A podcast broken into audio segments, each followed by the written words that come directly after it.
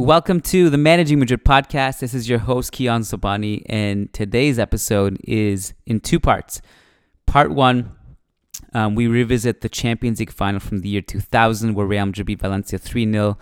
Myself, Eduardo Alvarez, and Matt Wiltsey, we, we rewatched it this morning uh, and last night and uh, took notes on it. And uh, this is our historical segment. So we try to do this every Thursday. It doesn't always happen, but when it does, it's like fireworks. It's so much fun to revisit um, old Real Madrid games.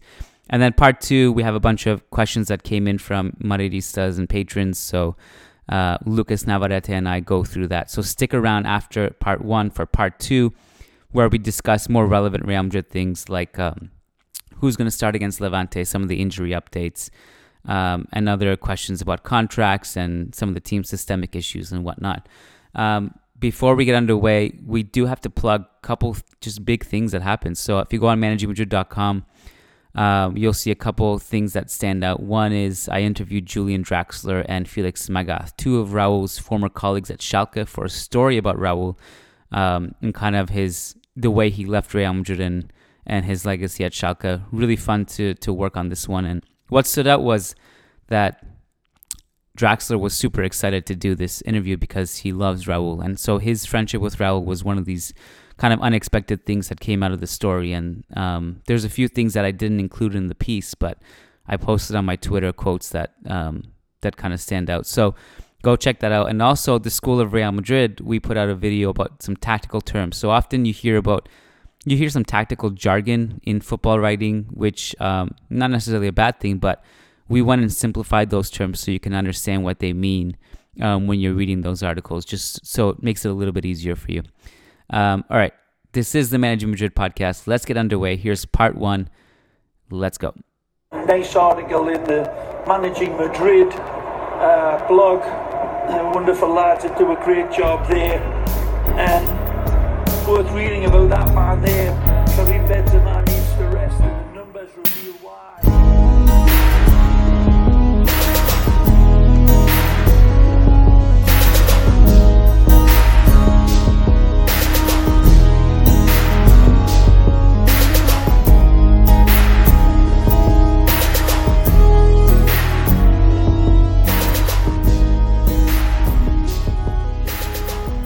Welcome to part one of the Managing Madrid podcast, the much anticipated historical segment where we are about to break down Real Madrid's eighth Champions League title, which they lifted in Paris in 2000 against a Valencia team that were the favorites. And joining me to do this um, is Ed Alvarez, who's been watching Real Madrid games since 1865. Ed, how you doing? I'm I'm very well, thank you. And also joining us is young pup Matt Wiltsey. Matt, how are you doing? doing good, Kian. Doing good. Uh, Eduardo, I, I don't. Were you at this one? Did you travel with the team too, or you were doing the? You you were at this game. I was living in Israel, and uh, the day I, I didn't think I was going, and the day before the match, a friend called me that he had a ticket, and uh, this was when when the matches were played uh, midweek on a Wednesday. So had I been in Madrid, it would have been almost impossible to get a flight to Paris. Mm. But because I was in Israel, uh, I mean, there were plenty of flights to, to from Israel, from from uh, Tel Aviv to to Paris. So I, I just couldn't believe I was there. It took like ten minutes. Uh, I had the ticket, I bought the the plane ticket, and the following morning I was in Paris. I, I, unbelievable. What was the atmosphere like? Because I've I've heard mixed things from Champions League finals because it's there's a lot of people who just kind of fill the seats, and then there's both sets of fans. What was the atmosphere like? Mm, this could be more the case right now, but back then it was it was a Spanish final, so it was kind of like a huge party. Everyone, I mean, we we Spaniards took over Paris, and everyone was celebrating in the street. It was like a gift, pretty much. Can you um, give us context of this game? What should the listener know about before we start talking about the game itself? Well, on a couple of words on the Valencia side, uh, it was a extremely physical, very very tough side with uh, unbelievably fast forwards. Um, Claudio Lopez, Ilie, Angulo, and uh, they did very well for that for that three four year period, and they reached the final again the following year against Bayern Munich. Um, it wasn't a pretty team to watch, but it was a lot of fun, um, and uh, especially Claudio Lopez. For instance, he drove Barcelona nuts. He scored yeah. two, three goals every time he faced Barcelona. He was so fast that Ronald Koeman couldn't ever. And uh, Real Madrid was in a very weird transition phase. Uh, we'll talk about the lineup, but it's the most bizarre lineup I've ever seen, and and the substitutions are like a joke. Uh, yeah, and it's he, true. He, I mean, Del Bosque ends up playing with five center backs. That's it, it's just crazy. But for I don't know, the chemistry was good. They they got along with each other, and uh, it ended up being a, a very success, successful team. Even though it wasn't, this was like the pre-Galactico era. So the lineup. So this is we should just go over the lineup because it you're you're completely right. It is it is a complete ridiculous lineup. So there's five at the back. So Helguera is this essentially the sweeper, and the five at the back are Helguera as the as the sweeper, Ivan Campo, Aitor Karanka. Beside him, Salgado and Roberto Carlos, the fullbacks. There is only one central midfielder in this team, and it's Fernando Redondo. So it's essentially like a 5 3 2. Um, but it's Redondo, and then the two central midfielders beside him are Raul and McManaman, and then you have Anelka Morientes up top. So in this team, you have two number nines, one central midfielder, one forward, one winger, three central defenders, two wing backs. And I, I got to tell you, I, I when, when I watched it, it felt like if this if you put this team in a time machine and just put them on a football pitch now, I don't. I think they would be. I think they would. They would be kind of demoralized by the end of it. I don't know what would happen to them. I, I, I worry for them. I don't know. I, I, I kind of like the way uh, they played together, even though it, it looked disjointed. But uh, and I would say that it was almost a, a five, two, three because McManaman played everywhere on the pitch and, and helped Redondo a bit. Uh, and uh, the back three were really good. Uh, I mean, neither of them was uh, a memorable center back, but they the three together. I mean, uh, Valencia could hardly have a shot on goal for for the full match. They were every cover was perfect among the three. It's it's, it's just. Uh, and then the fullbacks, you you forget how good they, they were because yeah they keep going back and forth for for the full match. They cover so much ground. So even if it looks kind of dis- dysfunctional, when you see it uh, on the pitch, and again against a, a, pretty tough side, very physical side, they they did they did well. It did work. Um, I also, Matt, I want to get your thoughts on the tactical side of things. I when I was Ed, correct me if I'm wrong, because in the intro in the show I said Valencia were favorites in this game. I think they were right. This is just from what I remember when I was watching this when I was younger, and the only I wouldn't have had much confidence in going into this game apart from the fact that um, they played so well against Manchester and Bayern Munich leading up to it. Other other than that, I really felt like Valencia was the favorite in this game, weren't they? I mean, I don't think Valencia is ever a favorite against Real Madrid. I suppose it was just more of the context of the season, though. Like they they seemed they were better know, domestically. Yeah, um, I know, but it, it, it was a more conservative side. Uh, they depended a lot on on the forwards for scoring, like the rest of the team. Maybe Mendieta, but there was there was no other threat, and Real Madrid, just on the pitch again, a very weird side. But you, I mean Raul, Morientes, and Anelka could all score at any point. And then another thing with the with the centre back trio, every every set piece was a chance of scoring because you had three excellent headers of the ball, plus the usual ta- attackers. So I don't know. this team had her had their weapons. Yeah, it had a lot of individual brilliance, I think, and and some legends in their peaks for sure. Um, Matt, what was your thought when you saw the lineup, and then and then kind of how you saw it unfold? What, what yeah, so yeah. I I mean I was shocked at the five three two, um, or like Ed said, almost a five two three. And uh, Ed, was that typical? Like, is that the Is that the formation they played all season long? Um, yes, uh, from like mid-season onwards, um, Del Bosque decided that it was kind of too risky the way he was playing with four at the back, and then then he started playing with Karanka Camp- uh, Helguera and Campo, and then I don't know things worked. Uh, he used this. This is a bit a bit like the false nine with the Spanish national team. He did the same thing. He used it in one match, and suddenly then they did it the following season immediately. Okay, yeah, and that it's interesting how you um, talked about Valencia being a really fast and physical team because the one of the first things I noticed that what Real Madrid did was the back line, especially those three center backs, set so deep, and so there was so much space in front of them that Valencia could kind of settle down in midfield, play feet, but there was never any chance of them going to be in a foot race with uh, Helguera, Campo, any of those guys.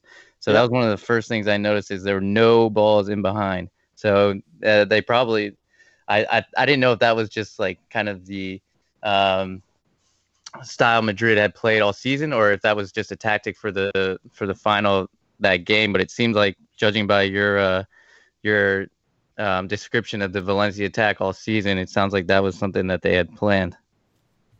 Valencia had this resource, and and you, you if Lopez goes against Barcelona, there's there's a bunch of YouTube videos that are fantastic, and it's pretty much Mendieta or Farinos or even even a center back just hitting the ball as hard as they can, and and Lopez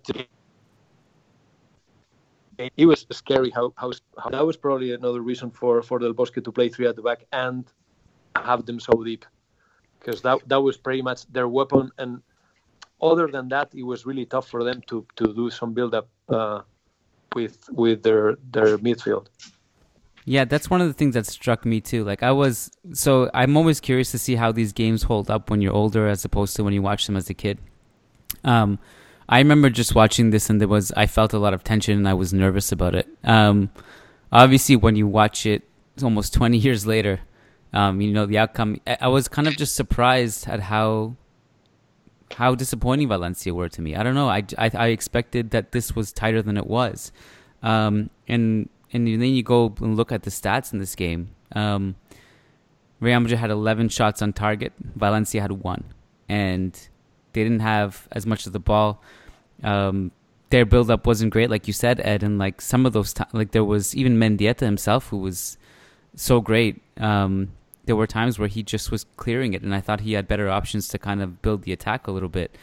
Um, but I, I, I just at the top of the show, I think like if you were to, you know, often the Roberto Carlos versus Marcelo debate comes up, and um, I think a lot of people feel Marcelo has overtaken it, but I, I got to tell you, when I watch Roberto Carlos, the more and more I watch him revisit yeah. him for this um, for this historical segment, the more I kind of lean towards like I don't know if it, there's a clear cut winner. I don't. I think it's closer than people think. I don't think there's maybe one clearly above the other, but this guy was like transcendent at times. Like there was nobody that could comprehend or deal with him on that flank. Like Angloma could kind of keep up with him. Mendieta had no chance. Angulo had no chance. Djukic had no chance.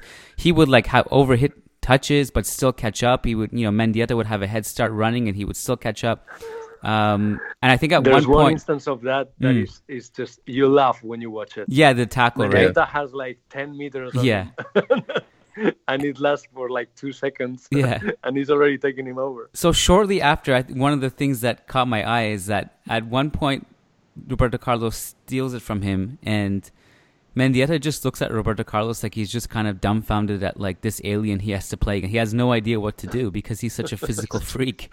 Um, it was really, it was. I think that was one of the highlights for me. Apart from Redondo, who I thought was great in this game, uh, I just I love the way Roberto Carlos played.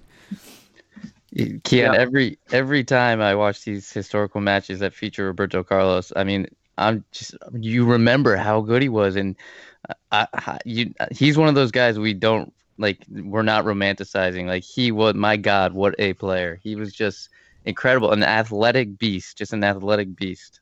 Yeah, I also think like you know part of the knock about Roberto Carlos is that he wasn't good defensively, right? I think, I think part of the reason was because it was more that he was just not always in position to defend, more so that he was a weak defender. Like individually, I think he can hold his own. He could recover well uh, and and steal the ball. He had that going for him too. Like I think maybe that part may have been overblown. Certainly, he wasn't Paolo Maldini or anything, but he was. Uh, I think he may have been a bit underrated in that aspect a little bit. Um, Ed, when you when you watch Raul play in this role, he was like essentially a central midfielder. He was playing so deep. What did you think of this Raul performance? I mean, is is not the best. Uh, is not the, the, the position that exploited his ability uh, abilities the best offensively, but defensively he was such a help for the midfield that um, in in terms of gaining balls back or tracking back, it, it's just so dependable that you you learn to appreciate how transcendent he was, even though he was not playing as a forward. And uh, obviously, the fact that he had the choice to kill the match off in a one-on-one is is just uh, it, it's just fantastic. Uh, it's kind of like the gift or the price to, to, to the to the sacrifice he put during most most of the match. Yeah, it was kind um, of symbolic. Yeah, yeah. And that that season he played as a left. I think that was a season where he played so much as a left winger, and he still led the league in scoring. Yes. I don't know it was that one, right? Yeah. Yes. Um, and That's it's, the one. It's yeah. interesting. You look at Raul and McManaman. Uh, they both play so narrow. And McManaman wasn't playing as a winger in this game at all. Like he was mostly central. He was working defensively. He was kind of bringing the ball up the field, um, and it was mostly Salgado and Roberto Carlos who provided the width. Um, and that's another one I think, you know, Salgado, I don't know if it was Kili Gonzalez was just terrible defensively or something, but Salgado would just walk past him anytime he wanted to. And uh, this was, this was, so this was, to me, peak Salgado, peak Roberto Carlos, peak Redondo, yeah. peak Raul. And peak McManaman. Peak McManaman. Um, I think Helguera the, you could probably throw into that mix too. Yes, yes. Well, of course, peak uh, Ivan Campo. I've never seen Ivan Campo play this well, yeah. ever. But going back to McManaman for a second, um, the idea of of McManaman that most football fans have is is the winger that was extremely fast and dribbled, and uh, he could take on uh, a player once and again. But the McManaman that played for Real Madrid was a completely different player. He had just lost a step, and uh, he kind of changed the way he played and became like an all-around midfielder offensively.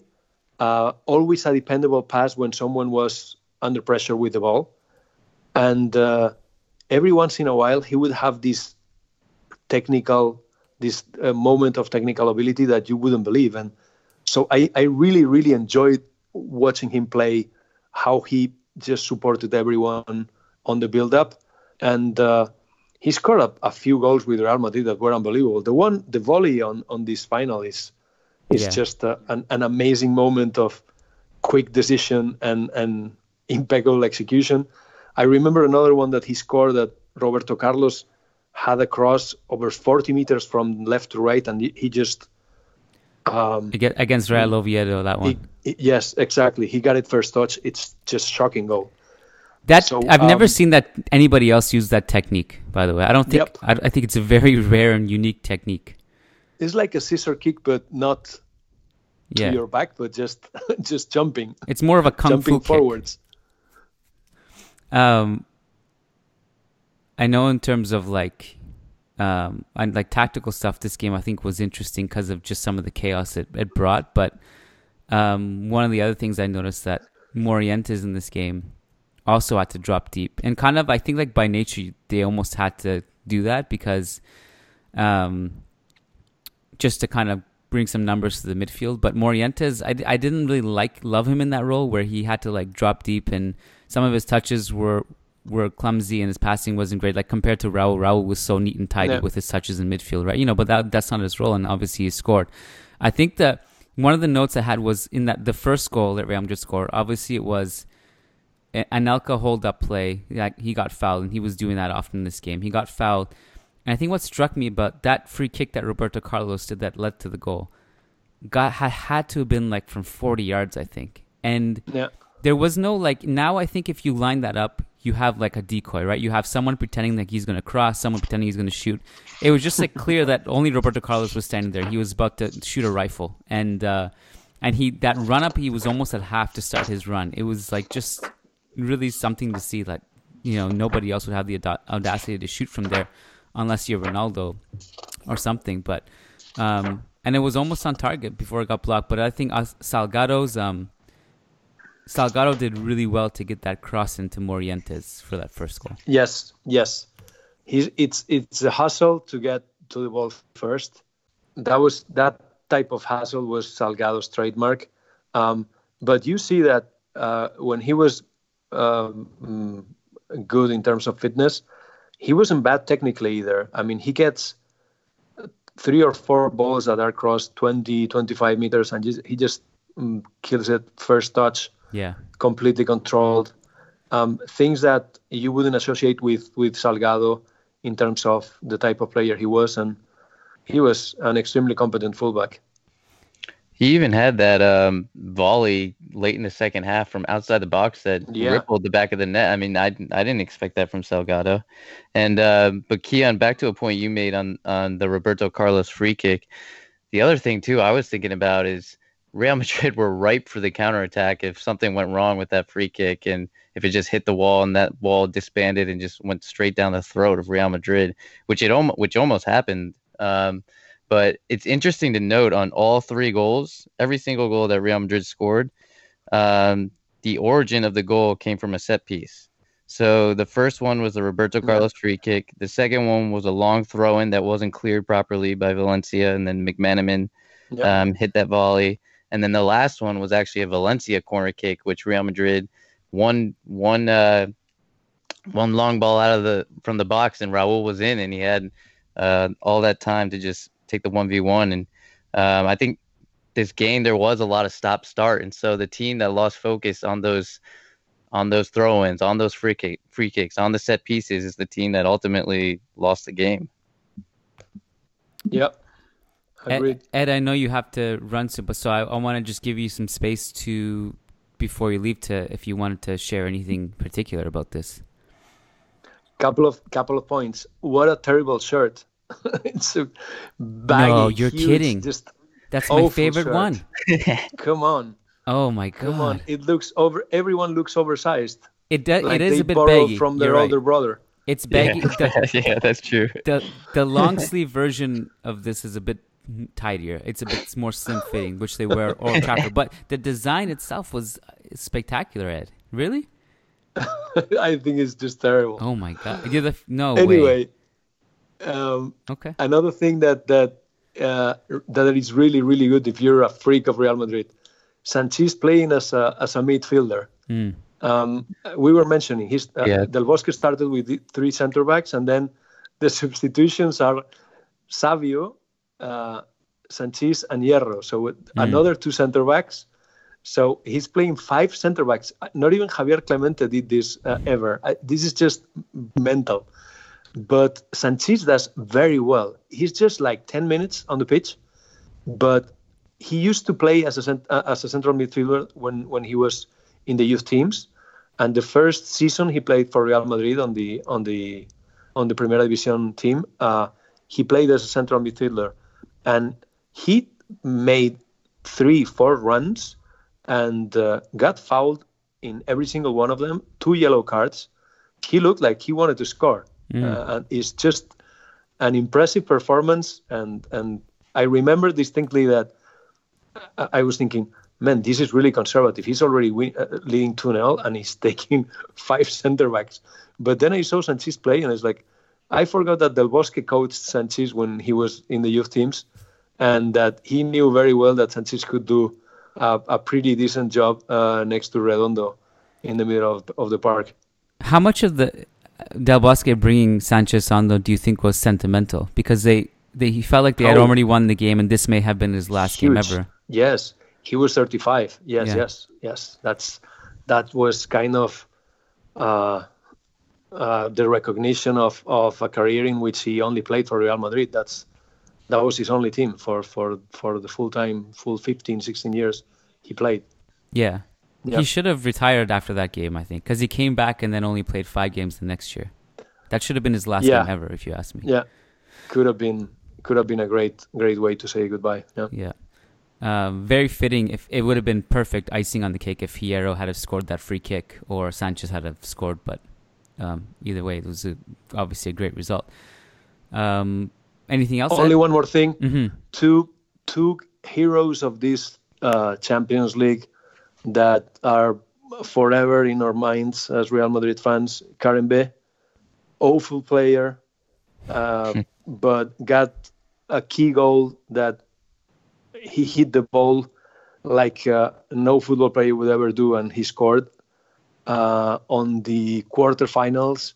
And then the semifinals, it was Anelka who's, who headed home at Munich, and uh, we didn't have a very good track record playing against Bayern Munich, and this was like the first time in 20 years that we managed to to uh, outclass them in in a in a two leg uh, competition, and from then then it became more more. Uh, I wouldn't say easier, but it, it became more. Uh, uh, we did it more often than than before. So Karembeu and Anelka I mean, bizarre players if you take a look at their careers, but um, in for this Champions League, they were absolutely key. Wait, who was it that Karembeu scored against? Because he didn't score in the quarterfinal, because that was the Manchester United one, right? Um, Was it before that? I'm gonna have to take to, to look it up, Okay. but Now I'm Give me- curious. Because it was, because yeah, because the against Manchester United, all the it's goals came in the second It's, leg. it was against Borussia. Oh, okay, okay. Um, I mean, in fact, if you if you Google Karembeu Karen Bey goal, it goes only one straight to Borussia. Great. Eh, Oh, it- this that was the night that that the goal fell over. Oh, Was it? Let me check. This is. This sounds like No, another that was- historical segment. I'm I'm probably mixing European cups. Am I? Was this '98? You're going all the way back to '98, maybe. Ah, yeah, yes, yes, yes, yes, yes, yes. This is my mistake. This was 98. Yeah, the, uh, the, then let's keep only Anelka as a hero for this one. All right, we'll we'll bring forward the Karembeu one to a future segment. great, Yeah. great, excellent. Um, Okay, this was great. Okay. Thanks for joining, Ed. thanks, Ed. Cheers. Take care. Thank you, Matt. Bye. Ciao.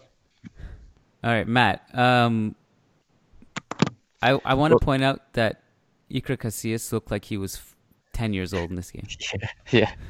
Well, and I, I mean, kind of just building off of uh, quickly on what Ed just said about Anelka. What did you make of his uh, performance? Because I kind of felt like Anelka was the guy. He was really isolated from the rest of the team. Like, didn't really feel like he fit in. But once he got the ball, I felt like he was the one guy who could produce something out of nothing. Like if something was going to happen and just kind of out of nowhere, especially early in the first like the first half before anyone had scored, I felt like he was the guy who could maybe change the game. He was the hold up guy to me. Like he was the guy isolated for sure, often and most often the highest guy up the pitch, would receive passes and just wait for teammates to arrive, and then on the odd chance he would. I mean, he he was able to. He had a couple nice dribbling sequences in the first half, which got him into the box. Um, but most of his shots seemed to come from pretty acute angles, right? Like the two big ones he had. Um, one in the first half, one in the second half were just too acute for for Canizares to be troubled. But um, he also he had that header in the first half, which was he had three. He had another header like that. Uh, actually, throughout the season, I remember he had two headers identical to that. Whereas like uh, he can get so much power on the ball, and that's a tough one to put power on. I think because he was like almost not fading away, but like he was distant from the goal. He was almost at the top of the box. He generates so much power on the header. Um, saved it, but he had an identical like that one like that against Bayern, and then one against Barca earlier in the season where uh, it was saved just in the same manner. So like he, uh, to me, he's just like uh, the hold up guy who could who could take chances and and create them, but um, I guess you one of the most bizarre Real Madrid careers, really, I think can think of. yeah. So just bizarre career in general. yeah, uh, but also like had his moments. Like with Chelsea, he was quite good. Obviously, Yeah. with Arsenal, he was quite good when we signed him. Yeah. Um, a weird blip at Real Madrid, but ultimately uh, a blip I think most Real Madrid fans are thankful for by the end of it because I don't know if they get to the final without him. Yeah. Um, let's see. Roberto Carlos, we talked about. Is it? This is a question I wanted to uh, ask both you and Ed, and because I just I thought he was great. Um, Helguera, is it fair to say that Helguera is one of the maybe most underrated players in Real Madrid history? I mean, In the past 20 Yeah. years, for sure. Yeah. yeah, I mean he had a crunching scissor tackle that kind of set the tone in the second half. And basically sent a message to the whole Valencia team saying no one's getting through. And I just thought he was so good uh, in the whole game. And then we watched previous historical segments where he's in center midfield and looked good. And like he's just been, uh, he was even part of that 2006 team that made the incredible comeback. And initially, Capello wanted him ousted from the squad, didn't give him a squad number, took away his number six squad number. He had number 21. And then he somehow made his way back into the starting lineup and was crucial. And I just feel like he's a really, really underrated player. he was immense in this game. Like some of his challenges were incredible. Um, his position was incredible. He, you know, kind of playing that sweeping role. He he was also very good at organizing and and kind of marshaling that back line. Uh, this was apart from him playing really well like, alongside Makelele in central midfield. I, I would argue this is his best role because Yeah. some of his best performances in Real Madrid came in, in a role like this, where Del Bosque, his way of masking the fact that they had no good defenders really, was to just put all of them on the field and and defend. Because I remember even when Zidane came along, there there was a performance in the Camp Nou in the Champions League semifinals where he had this sim- similar thing when Zidane was there. I think it was Zidane. Uh, Solari was there in midfield. Raul was there. Figo, I don't know if Figo was in that game, but the defense was essentially Helguera and then and then a five man backline, and he was immense in that game as well. And Barcelona had waves of attacks, and they would just they would just ping everything away. And so, yeah, I would definitely agree that he's underrated. I think ultimately when he transitioned full time in a, in a center back in a two man center back is when when kind of we lost him as as the as in terms of like his skill set his where it was it should have been used in a different role I think What and I mean, this was my question: is what was Hierro's role this year? Because I was surprised that he wasn't a starter.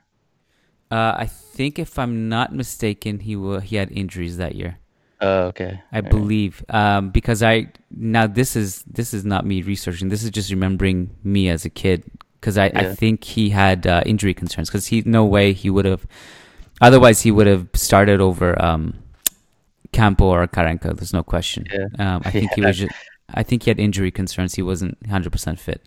I laughed at, and I think it's so funny that Ed basically said this was Ivan Campos' best performance ever because I uh, the, what I remember of Ivan Campos is just like when he was at his like last years at like Bolton, he was kind of heavy Yeah. set and like didn't really, and so He was uh, clumsy. Yeah, and but he was. I mean, he had played really, really well. he was a high ceiling, low floor type defender. I think. Yeah, yeah. Yeah. um. Talked about Raul, talked about Morian, just talked about McManaman. Our boy Mauricio Pellegrino in, the- in the Valencia back line had a couple nice challenges. yeah.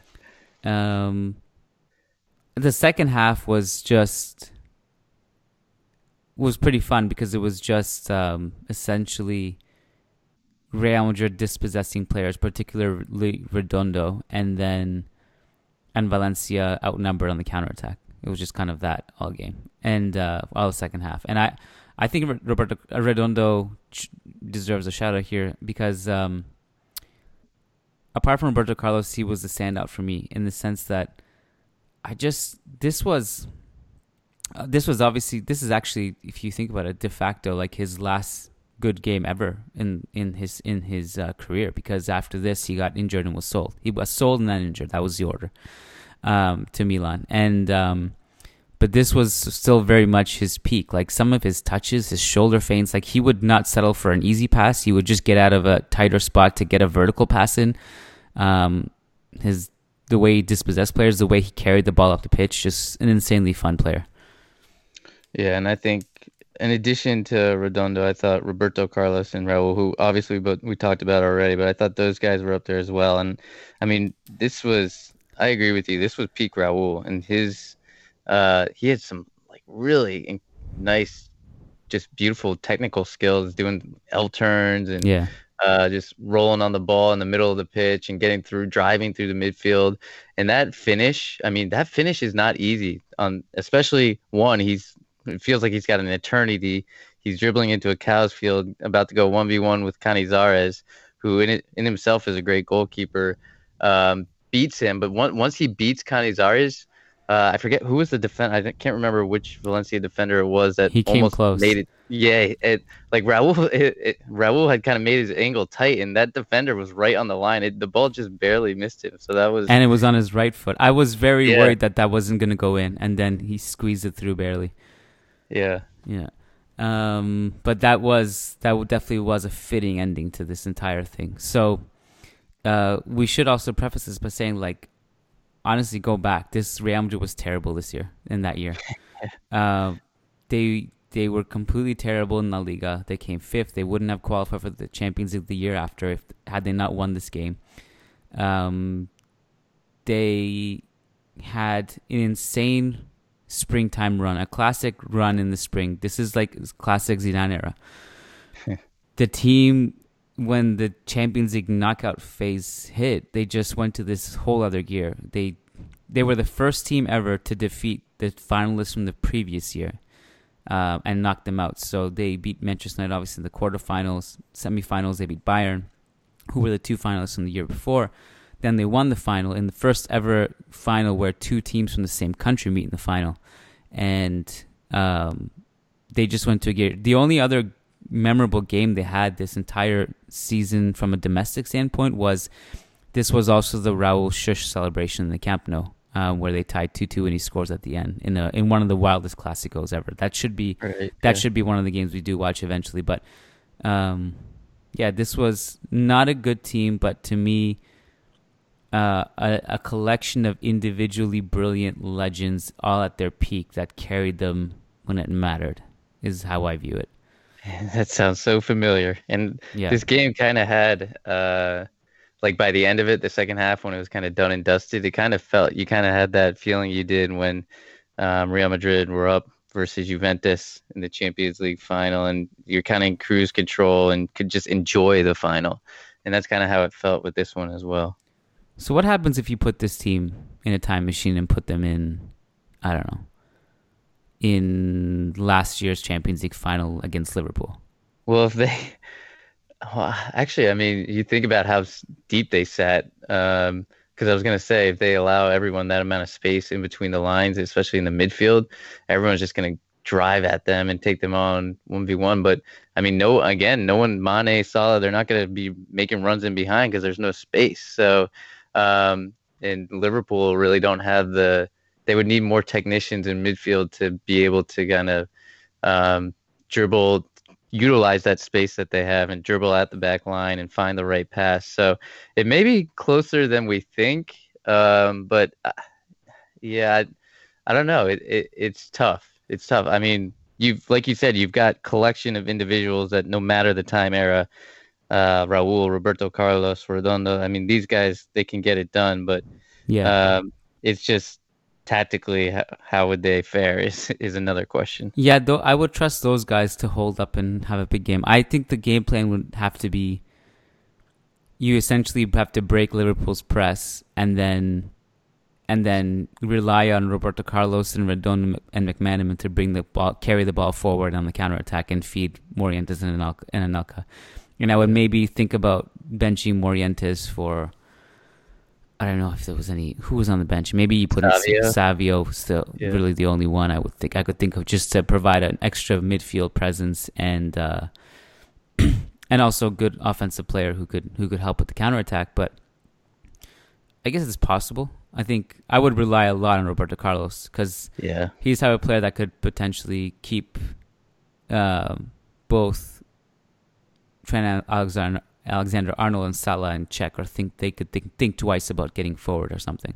Yeah, definitely. Yeah, but it would be tough. I honestly, that was my takeaway from this. I thought it was a mess. Um, it wasn't. It was a. It was a mess in the sense that I think if Valencia were a better passing team, they would have exploited Real Madrid. Yeah, I, I mean, I honestly the whole game just couldn't get over the amount of space each team had. It was Yeah, even on the ball. I mean, even on the ball, they just had so much time and so much space to dribble to do what they wanted. It was just crazy. Having said that, I mean they they literally were incredible against Manchester United, who were at the time like almost the the Liverpool of the time. Um, possibly better. Like that was a very historic Manchester United team with like Beckham in his prime, Giggs, and Keane, Scholes all in their prime. So I don't know who who am I to say they they wouldn't be able to beat um, Liverpool in the final. Uh, They maybe they could if they beat that Manchester United team. It's funny when I was writing my Raul piece yesterday. Um, one of the interviews I came across with he was doing with the Guardian in 2000, I believe it was 2011. He was talking about his the best moments against Manchester United, and he said um, obviously he brought up the Redondo Taconazo and the fact that they won three two uh, and when no one believed they could. He said that if that game wore on for like five more minutes, he he doesn't think they would have advanced because Hmm. it was it was three 0 for them, and then it was three two, and Manchester United had a bunch of momentum. And he's like, we were just holding on. If that game had gone for five more minutes, then he he didn't like their chances. So Yeah. yeah, it was interesting. Um, anything else from this game? No, I think I think we pretty much covered everything. Yeah, I think so too. All right. Um, well, Matt, this was great. Um, and uh, you and I will be back Tuesday at the latest. So we'll uh, we'll uh, chat then. Uh, thanks so much. Hala Madrid. Hala Madrid. Quick break to give some patron shoutouts before we get into part two, our mailbag with Lucas. Um, Patreon.com slash managing Madrid is where you go to pledge. Get access to bonus shows, our loan tracker on Tuesday mornings, which we um, take great joy in. We review all the players on loan from the weekend and update you on how they did in detail and uh, other bonus shows that will be plenty this season and other rewards. So patreon.com slash managing Madrid. Go join the army. Shout out to these $10 plus patrons who, um, if you pledge $10 or more, you get a specific shout out on the podcast. So, shout out and thank you to Mikhail Nilsson, Frederick Sundros, John Fernandez, Said Mahad, Adam Dorsey, Frederick Rantakiro, Pascal Said, Leon Stavronakis, Bjorn Salvador, Christian Gonzalez, Essa Hariri, Ilian Zako, Yahya Ibrahim, Willie Reed, Nick Ribeiro, Eric Rogers, Tyler Simon, Sad Omar, Oluwapamimo Oladunjoy, Patrick Odayafadi, Christian Toft, Dan Berthy, Charles Williams, Tarek Sphere, Kunal Tilakar, Marin Myrtle, Tyler Dixon, Raul Gutierrez, Raghav Potluri, Vicky Cohen, Gary Kohut, Sujai Wani, Pena Madridista, San Francisco Bay Area, Brandon Stevens, Casper Moscala, Catherine Fagundo, Zoran Bosanchich, Crystal Glass, Rafael Servia, Karen Scherer, Somanshu Singh, Brendan Powers, Rovi Taghiev, Amy L., Anthony Armesto, Shabaz Sharapov, Fabian Moreno, Varun, Bernard Kufour, Jack Edgar, Ashik Bashar, AMB 6901, Daniel Pinkney, Magnus Lex, Jason Fitz, Anton Hackberg, and Solomon Ortiz, and Philip Hammer, who has just joined the army. Thank you so much, guys. You guys are freaking awesome. And on to part two with Lucas Navarrete and myself. All right, welcome to part two of the Managing Madrid podcast. It is your weekly mailbag with myself and Lucas Navarrete, um, which is uh, a weekly thing now. Um, this is the third week running, I believe. Lucas, how you doing? Hey, Kian, thanks for having me. I'm enjoying those. I am too, and people are as well. Um, international break. It kind of Sucks. It sucks, but also, don't you think it's also a, like a good time because the clubs Regroup, yeah, maybe. regroup after the couple of bad results, and then also we have injuries, right? This give this Yeah. buys us a little time. Yeah. What's the update on the injuries? What do we we have Hazard coming back? You think we'll be back in time? Yeah, I think he'll be back in time for Levante, just like Brahim and Rodrigo. Even though Rodrigo will probably spend some time with Castilla before before being involved with the first team. But I uh, I'm optimistic with Hazard. I think he'll be back for for Levante, even though maybe he he'll be for only like 20 30 minutes, just to be careful and you Yeah, know, to have him yeah. completely ready for for the tough games ahead. Okay, so we have a bunch of questions we want to go through, and uh, we're going to start with um, our patron Casper Moscala. Casper says, "Wasn't the Ramos blunder against Villarreal actually a sign of two things? One, Mendy's Mendy playing his first game and our bad positioning in midfield, um, with all the pains of Casemiro playing as an attacking midfielder. If you look at Ramos's mistake, it's not really that much his. Um, he wants to pass to Mendy to the left, but Mendy runs too fast, too far." Just as he's about to hit the ball, this avenue is blocked by the midfielder. Ramos blunders, and then another Villarreal player runs from behind, Kroos, and steals the ball. I kind of agree with the second part of it, like the bad positioning in the midfield and you know the lack of a playmaker in that part, a deep playmaker if you like. But not much about mm, you know Mendy playing his, first game. First of all, I think Mendy was excellent in this game, Mm-hmm. And even though you kind of understand that he might not be used to this Ramos's style of play or where Ramos wants his teammates to be and all that. I mean, you get that. It's it's pretty reasonable in my opinion. But I I first of all I think it was a Ramos mistake 100%. But maybe one which might not happen if you have a, a deep playmaker there. I watched it a few times over Yeah. and over again, and no matter how I twisted, how I look at it, I don't. Mendy has no fault in this. Nah, Mendy no. No, meant like even if you look at that passing lane, first of all, Ramos could have passed it earlier, um, and he still Yeah. even the time he goes dispossessed, he could have he could have still had that angle. But I think above all, and, and you know, Omen and I talked about this a little bit after the game that you're even if there's a scenario where you have nothing, you have no outlets, no no one to show for, isn't this essentially all you have to do is just kick it out of bounds or kick it up the field? This is like fundamental stuff, right? Um, Yeah, like Odriozola against Celta is the same. yeah, exactly. He it's same, same exactly the same thing situation where he could have you could have just kicked it out. Um, I it's a bit it was a bit of a surprising mistake from Ramos. Um, and Well, uh, not really.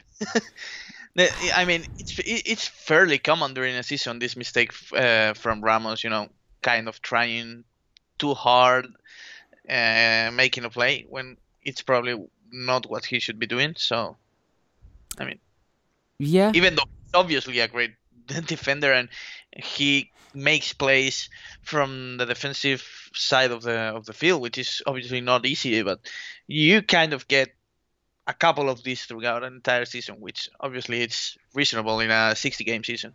That's true. Um, I mean, I, I big game Ramos probably doesn't make a mistake like this, but over, over the course of a season, he does have several brain farts. One of them being stuff like this, the other being losing his head or or committing a bad challenge. Um, Yeah, remember the Liga against uh, the the Liga with Ancelotti in the first season when you know Madrid had an advantage to to win it and ended up kind of giving up strange games against Valladolid and Celta. I remember some big mistakes from Ramos in, in, in that last part of, of the 2013-14 season.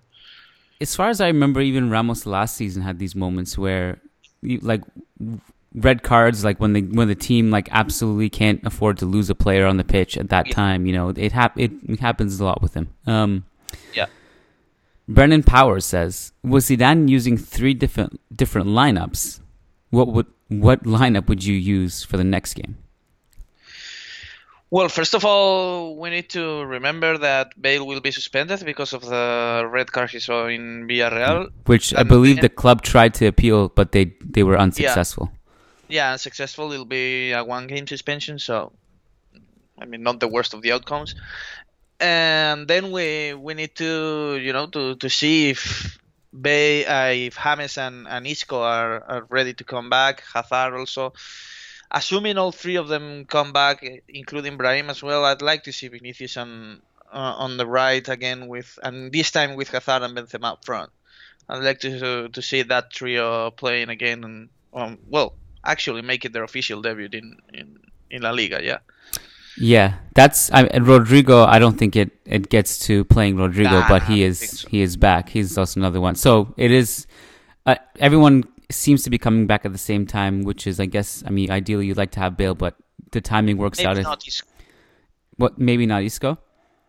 Yeah, I think he hasn't trained with the squad yet. I'm mm, I'm not too opti- optimistic with him. I uh, I do like I'm I'm glad we have an international break. Really, now the more I think about it, because if if the scenario was that the game against Levante was this weekend, like in two days, Oh yeah, then it makes it more difficult for Zidane to risk someone like James um, Yeah. or Hazard, right? Um, this way, and, and in which case we would probably see something like Lucas Vasquez and maybe Vinicius on the left because Vasquez goes on the right. With the with a little bit more time for these people to come back, you you could. I could more realistically see James and Hazard in the lineup, or at least Hazard, uh, or at least James if Hazard needs some time off the bench. yeah. Um, Also, mm. maybe maybe we get to see Militao, considering that both Ramos and Varane might be tired after the two FIFA games. I don't Yeah. know. yeah, I don't know. Maybe maybe it's a good opportunity for Militao to, to get some minutes, considering that he's not a starter for Brazil.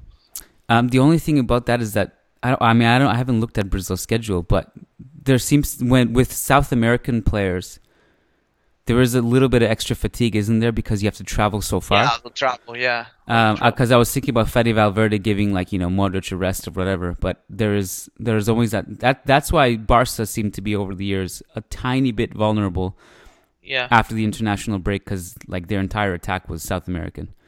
Yeah, makes sense, but I mean that would be if a player, you know, gets plenty of minutes. I mean, Militao should pretty much stay on the bench for those two games, and even though you know, obviously traveling and the jet lag and all, that gets that increases your fatigue. I mean, Militao, Yeah. I think should be should be fairly ready. Um, it might make a case though for uh, for Casemiro to get some rest when he comes back though. Yeah, but Possibly. who plays? Well, you might maybe maybe there's like a Valverde, Kroos, Modric, something happens, something brews there if Casemiro wants gets some extra time after the international break. I don't know, just who, who knows. Um, Marcelo, I don't I don't know what's the latest with him, but as far as I know, he still had he's still not being called up to Brazil, is he, or is he back with the national no, team? he's not. He's Yeah. not. I don't. So if if he stays in Madrid during this whole time, then he could easily start the next game too. Yeah, I'm fairly sure. Yeah. Uh, Tyler Dixon says, I get the Madridista pessimism, but man, we haven't lost. We've dominated the three games at times and are missing our most expensive signing to injury. Can we relax a little? Thanks for the good work and cheers, guys. Are you relaxed? No, not really. Not really. These last two games have been tough, uh, especially the one in, in against Valladolid. Mm, the one in Villarreal was could have been, should have been better, but I kind of understand that um, that kind of game. It's true that the second half was much much better from from Madrid, but the one in Valladolid is the one that gets me very very worried, especially considering that you know the players kind of made a statement in the in the opening game against Celta, and it was such a big letdown to let those two points go away at home against, you know, with all due respect, a mediocre team. That mm, you know, I'm kind of worried about Madrid's chances in La Liga this year. I from I- what yeah From what, yeah. from what I've From what observed, I've- there's like just kind of dealing with um or I, I just seeing comments and the and how Madridistas are reacting it to it. There's two different kinds of reactions to the season so far. One is the the faction that you know are saying just chill. It's it's so early. Zidane has won us this. You know we have great players. It, we we were unlucky against Valladolid. We were unlucky against Villarreal. If it wasn't Yeah. for Ramos's mistake, we would have won. If it if it wasn't for I don't know this player missing that, we would have won. It's not Zidane's fault. Ramos made a mistake. Blah blah. blah. And then there's the, there's the opposite extreme, which is um everything we're, we're, we're just this is a disaster i'm kind of in between if i'm being honest and i don't really i i, I don't really i don't know. I, guess you're more than welcome to believe what you want to believe and I'm, that's fine with me but i'm kind of in between in the sense that i would be more relaxed if i if this was just a small hiccup along the way. It doesn't we have way larger sample size to and i and i do believe there is room for genuine concern. And i think Exactly. and it's like if okay, if your argument is if Ramos didn't make that mistake, okay, so but then that's acting like Real Madrid had created enough chances to score like three, five goals. If you look at the XG in this game, it was neck and neck. So it's not like No. you know, you you know where I'm going with this, right? I think there is like somewhere in Yeah, I between. There's like this, there's this view that I think where I am, where it's like it might get better, but I wouldn't be surprised if it doesn't. Yeah, the thing is, everyone keeps saying that if it weren't for those small mistakes, Real Madrid should have won, deserved to win, and everything. But Real Madrid has made those mistakes for the last year and a half, probably. So Yeah. it's tough to believe that those small mistakes will will go away, you know, that easily. You know. Yeah. I, I also believe that football should be played a way that one mistake shouldn't be the cause of your demise. I think if you're if you're making ten mistakes and you lose, I get it. If you're making one mistake and you're not, and you're not winning, then that means you're not creating enough to mask a mistake. So because Yeah, mistakes in football are it's part of football. Like mistakes are going to happen. Exactly. So how are you going to Yeah. overcome those mistakes? You, right now, I just I I don't blame you if you're worried. Uh, Frederick Rentakiro says, I don't understand some of the loan deals we're making. Why is it such a hurry to develop players at the highest level possible when there is a high risk that the players don't get playing time at all? In most cases, would it not be better to take it step by step? Like, if a player performs in Castilla, then you loan him out to a Segunda team for a season. And if he performs in the Segunda, you loan him out to a Primera team. For example, I thought it was crazy to loan Mayoral out to Wolfsburg, and he hasn't recovered yet from that loan spell. And it's so frustrating seeing Lunin sitting on the bench again this season. I mean, wouldn't it be better if he if last season he was loaned out to a team in a lower tier where he would be guaranteed starter instead of wasting a year on the bench for a La Liga team? I see. I, I see his point. I actually kind of agree with it in the, in the sense that obviously for Lunin it doesn't make any kind of sense to spend last season in Leganes not playing at all. Things aren't promising for him in in Valladolid so far. And but about Mayoral, for example, he uses the example of Mayoral, and I just think probably Mayoral just wasn't and will never be good enough to play for a team like Wolfsburg. Yeah, I I mean, he's, decent for, he's decent for Levante, okay, Mm, but that's the kind of level he, he can reach, and Real Madrid were, were hoping for, for something better from him, and he just never reached that kind of potential he showed with the juvenil. So, but Yeah. of course, you, if you if you talk to me about about Lunin, that it, it's hard to, to, to, to reason against against that kind of, of point because it just doesn't make any sense to, to loan him if you don't get any kind of guarantee that he will get the minutes he needs. Well, yeah, with Mayoral, when when he went to Wolfsburg during that whole year, um, I was disappointed, obviously, that he didn't play. And then I I said to myself, well, that was a disaster. But maybe if he goes somewhere else, um, he may get playing time and he may just get back on track to where his trajectory was during Castilla, where he was really good and more promising than Mariano, by the way, at the time. I thought. Um, Yeah, But- definitely. but then over time, you just you just watch him because now he's had plenty of opportunities, and now you just realize he's not good enough. So there's that. Uh, if he was good enough, he would overcome it. Like I don't. It's uh, essentially ultimately talent and hard work will get you to where you Yeah. need to be. I think, despite relapses and stuff. Yeah. Um, but Lunin, I agree with you. Lunin, um, it's bizarre to me that we looked at and and I- and I imagine when you loan players out, you have conversations with the team. Obviously, you're loaning them out to. At uh, Leganes, there was Cuellar, who was who had one of the better performances of any La Liga goalkeeper relative to their team uh, last season, and then Valladolid has Masip, who also was in that category of like really good performances all throughout the year. So, and and by the way, these player these teams that are loaning them, getting the loan player, they have no really vested interest to develop that player because they know they're not getting Yeah. him back. So, Yeah. I agree with this point. Like with Lunin, we had another scenario which, um, if he was going to be a backup, wouldn't it better just to be to be Courtois' backup? I mean, maybe the club thought that was risky. Maybe they didn't know whether Keylor was leaving or not. I guess there's that. Yeah, But, that, that yeah, that's the that's the main thing I think. but isn't there like a, a team where he can just go start? I'm sure there is. Yeah, yeah, and and the thing is also that goalkeepers in Spain, if you look at it, I believe that they are, you know, chemistry is really important in, in inside the dressing room, and players like uh, like Cuellar and and Masip, I look at them and, and see those kinds of uh, leaders in the in the dressing room, and it's not easy to bench them. I mean, you know, they, they've been there for, for a while. They are experienced goalkeepers in Spanish football. Most of the team knows them for, for quite some years, so it's not it's not easy to, to bench them in favor of uh, of a player on loan who just got to the Spanish league, in my opinion. Um, question from Josie de Santos. He says, "Where do you think Keylor ranks in terms of our all-time goalkeepers?" Are we talking quality, legacy? Uh, it's tough to it's tough to answer. If we if we're talking about quality, I I don't think he's one of the greatest. Let's But start with obviously- quality. Yeah, well, in terms of quality, he definitely maybe top ten all time, top five, top five. I'm not so sure, but he he he basically won the the three Champions League titles, but he wasn't as brilliant as the as the best in the history of the club. I don't think. Well, that's for sure. But I, I guess like he is also, he wins in the sense that he was part of a, a magical era that, Exactly.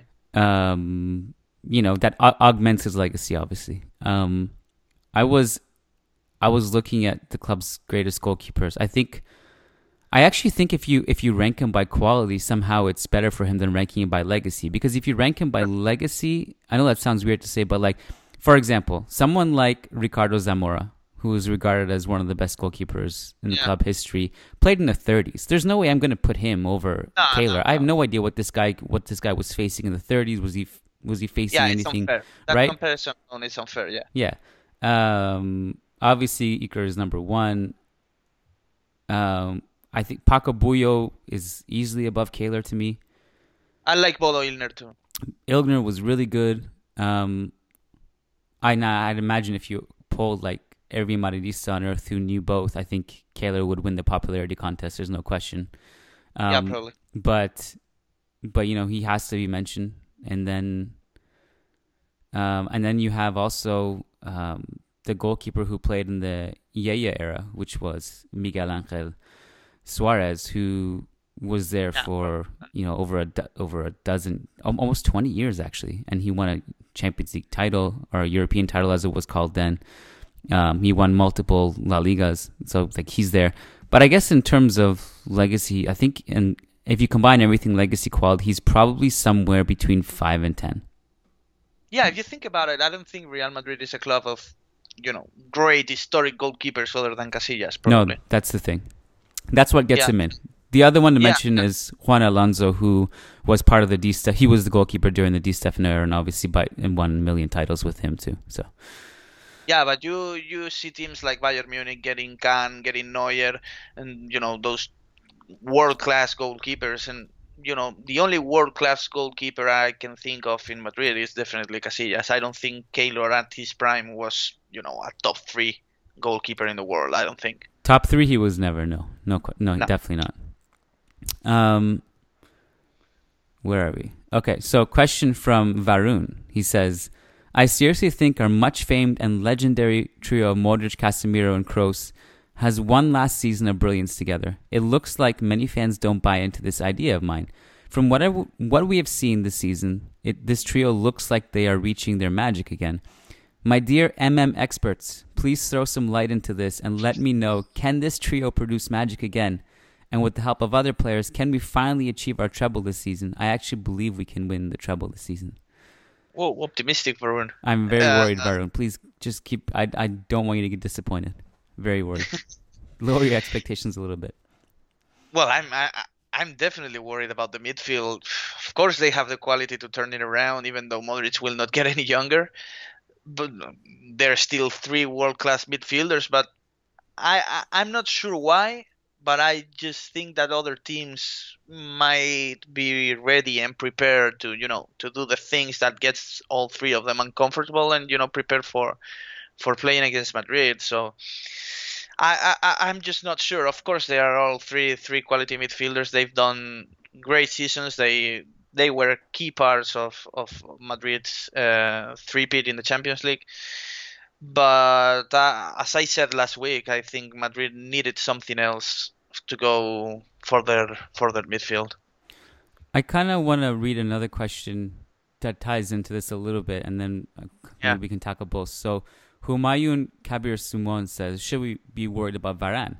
After Pepe left, he was supposed to be our main man along with Ramos in the defense. But so far, he's been inconsistent with his performance. How about Zidane benches him for Militao and see how he does? I just want to point out that th- if there was a way to erase World Cup 2000, uh, was it 18? 18, yeah. Erase it from the history books. That's when everything everything changed. Goes wrong, yeah. Everyone that went into that tournament in their peak, Modric, Varane, Kroos, I don't know who else, Casemiro maybe you could throw into that. Um, although Casemiro's still really young, like Marcelo, they just they were not the same after that. I don't know what happened, if there was something there in the water or, or what it was. But I will say about like Varane, I actually think I think the criticism of Varane is uh, insanely harsh. I, I completely agree. Yeah. I was thinking the exact same when I read the question. Yeah, Yeah, and I think the part most the main reason why is because he's he's literally exposed. he's so Yeah. exposed. No other defender has to do what he does. He has No. the, to me he has like one of the toughest assignments in football, and that's essentially defending things on his own. Not, not even Ramos. Oh, hold on. I, I mean, it's not a matter of Real Madrid center back. It's Varane the ones who holds the team together, in my opinion, defensively. He is Ramos is more not- out of position too. That Yeah, and Varane has to mop it up. Definitely. Varane has to clean up everyone's mistakes. And even though, of course, I agree that he's not the, you know, that brilliant jaw-dropping player we saw in the in Mourinho's third year. You know, after that knee injury, he kind of dropped a little bit. He wasn't. He he's not as physical as he was, but I, I still think he's what holds this team's defense together. Uh, Ra- Ramos is out of position many times. and Obviously, he he Varane also is the last man standing behind Marcelo, Ramos, Carvajal, Casemiro, Kroos, and Modric. It's just come on. Mm, he he's exposed like ninety percent of the game. That the goal, the Villarreal goal, was isn't that like the prototypical example you should show when you talk about Varane's issues? Because when Ramos gives the ball away, he has to cover two people, Yeah. and he has a choice between going marking one player or the other, and he's screwed almost either way. Like he can't do anything. yeah, yeah. He's almost Exactly. he's helpless in that situation. Like and then Yeah. I hope and and I don't know. I don't think that particular goal anyone blamed Varane, but people will come out of situations like that thinking Varane Varane's finished, and it's not it's not fair to him. I think so. I think the the answer to this question is always like how can we improve our system and our scheme rather than how do we upgrade Varane? Because I don't think you just upgrade Varane with many players. No, no, no, and and that's exactly what you said. It's it's a matter of you know improving the tactics and the formation and you know the, the cohesion of the team so that Varane is not ex- exposed as often as he is now. He also like with with Ramos being so out of position, like you said, at times he has to cover for both wing backs. So sometimes he has to come Yeah. over to defend himself. defend behind Marcelo, or other times he's behind Carvajal. So like he's Yeah. he's completely alone. And Casemiro again is not in that role to cover. He's like up the pitch somewhere. So that Yeah. leaves you. There was so many times in that Villarreal game. It was it was Ramos, Varane, and Kroos, if that, defending, and nobody else. Um, I think we'll take one more, Lucas. Um, Okay. This one is from Ben Matheson. He says, "Do you guys think with what happened after Bale, James, and really all around Europe with players on huge contracts?" Um, will this deter will this deter Real Madrid in the future from giving players big money or from renewing players so often, knowing it doesn't work out and there is basically nowhere the player can go? It's a very interesting question because I do think that Real Madrid needs to change the way their, you know, the escala salarial they call it. I really don't know how to translate that. It's like you know a salary ladder in a in a literal sense, which is that the top players get around 20 million. There's a second tier of 10, 12 million, and then there's a third tier of 5, 4. So uh, I mean, pretty much every other club in a big club in Europe is paying way bigger uh, salaries than than those Real Madrid are playing right now, and that's the main reason why Real Madrid m- m- might not be able to get you know the Galacticos they're trying to get. Um, in terms of the mistakes of of giving Bale and James those kind of questionable extensions, I just think that mm, this is something Real Madrid might need to do more often than mm, in the next few years if they really want to to find those those stars in the market. Because I mean, no player is going to leave, let's say, a big club like PSG, where Mbappe might get 30 million if he signs if he agrees to an extension. He, he he's not going to walk out of that contract to to sign for 15 million in, in for Real Madrid. I don't think so it, it, it might be tough, but it's, it's the way the market is going at the moment. I think. Yeah, it's the way the market is going, and I so I think there's there's obviously this delicate balance of a you don't want to lose your superstar, so you have to overpay him so no one else nabs him up. Yeah. Or b you you risk losing him. Um, when they get older, it's a bit more tricky, right? And I think Florentino generally has been good about not overpaying older players. Um, yeah. And giving them those contract extensions that they want at the end of their careers. Yeah. Don't you see this in the NBA a lot, Lucas? Like some of the contracts that are given to older players yeah, that well, are just Paul. a nightmare. Yeah, Chris Paul is Yeah. one. John Wall is a is a nightmare one, but I guess that's different. He got injured, and it's just a nightmare now. Yeah. Um, Yeah. In some ways, Real Madrid are lucky. It's not like anything disastrous like Alexis Sanchez. Like Bale, at least you can use at this point. Yeah. No, in my opinion, also, um, but Real Madrid have a, a bit of a problem here with uh, with you know their their big players like you know Laporte is earning probably five or six million more than Varane at the moment. Mm. That's questionable, and Varane has every right to, to, to go to Florentino and say, "Come on, what's happening here?" Because Varane is obviously a better player than than Laporte at the moment, and he's he deserves that kind of money. And the same kind of goes for for Kroos. We see other midfielders in Europe earning more than Kroos. Probably we saw it with Modric last season when he kind of pushed for a new deal, even though you know that's not what he probably likes to hear, but it's what happened anyway. And it's just it's just tough for Madrid to to accept that new market, but they'll have to do it because you know Varane is not going to accept earning 10 million when other colleagues from in in European football are earning twice. So Yeah, yeah.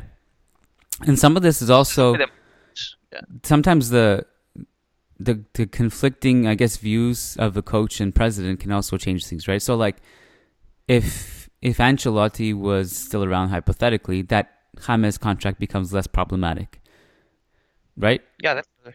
like so there's also that like it depends on like if the if the board and the coach are in sync. Um the James probably is one of the most played people we've had in the past few years. I assume i could be wrong about about that but all signs point to to him being more involved in the team if if Ancelotti is still around. Yeah, definitely, and that's why I think you know the the kind of power a manager in England has is very useful because you know he gives he decides transfers, he decides contracts, and I uh, you know it doesn't make any sense if Madrid decides to pay 100 million for a player and then that player is not on next coach's plans for for the season. Imagine Right. if Zidane walks away this season because you know things don't go well or whatever, and you know the next coach just thinks Hazard is not as valuable as Real Madrid decided he was. So. Yeah yeah. Yeah um there's there's all of that. Um i mean this this is a discussion. I'm about to drop the sporting director bomb. I, like the sporting director changes a lot of that but i don't really want to get into that now because i think we've talked about it so much in the past couple years that people are sick of it but um that's essentially what a Monchi prevents is like the he makes sure the coaches coming in are buying into what the Yeah. club exactly want to do um it's a deeper debate but um Well, I, I I must say that it's true that the the board, other than Pogba, the board kind of did everything Zidane wanted them to do. Yeah, other than they Pogba, did. I, I They did. Yeah, they got Ceballos away, even though Ceballos, everyone in Spain knows Ceballos would be useful in Real Madrid's current roster, but Zidane didn't want him here, and he they sent him on loan. So I think he's pretty much decide he's pretty much decided everything Real Madrid did this summer, other than Pogba. Yeah. Yeah, I think so too. There was like this myth floating around that the club didn't let Zidane build anything because, um, and really I think it was just because of the Pogba thing. But it's not like they, they tried everything they could have. Like it's there's nothing I don't know what else you want them to do. Like they couldn't get rid of Bale, they couldn't they couldn't get Pogba, and that's Yeah. it. So like, what do you want them to do? So, um, all right, Lucas, this was fun, always is. Um, we'll be back next Thursday for sure. And uh, for everyone listening, thank you, thank you for listening, and thank you for supporting the show. And Hala Madrid. Thank you guys. Hala Madrid.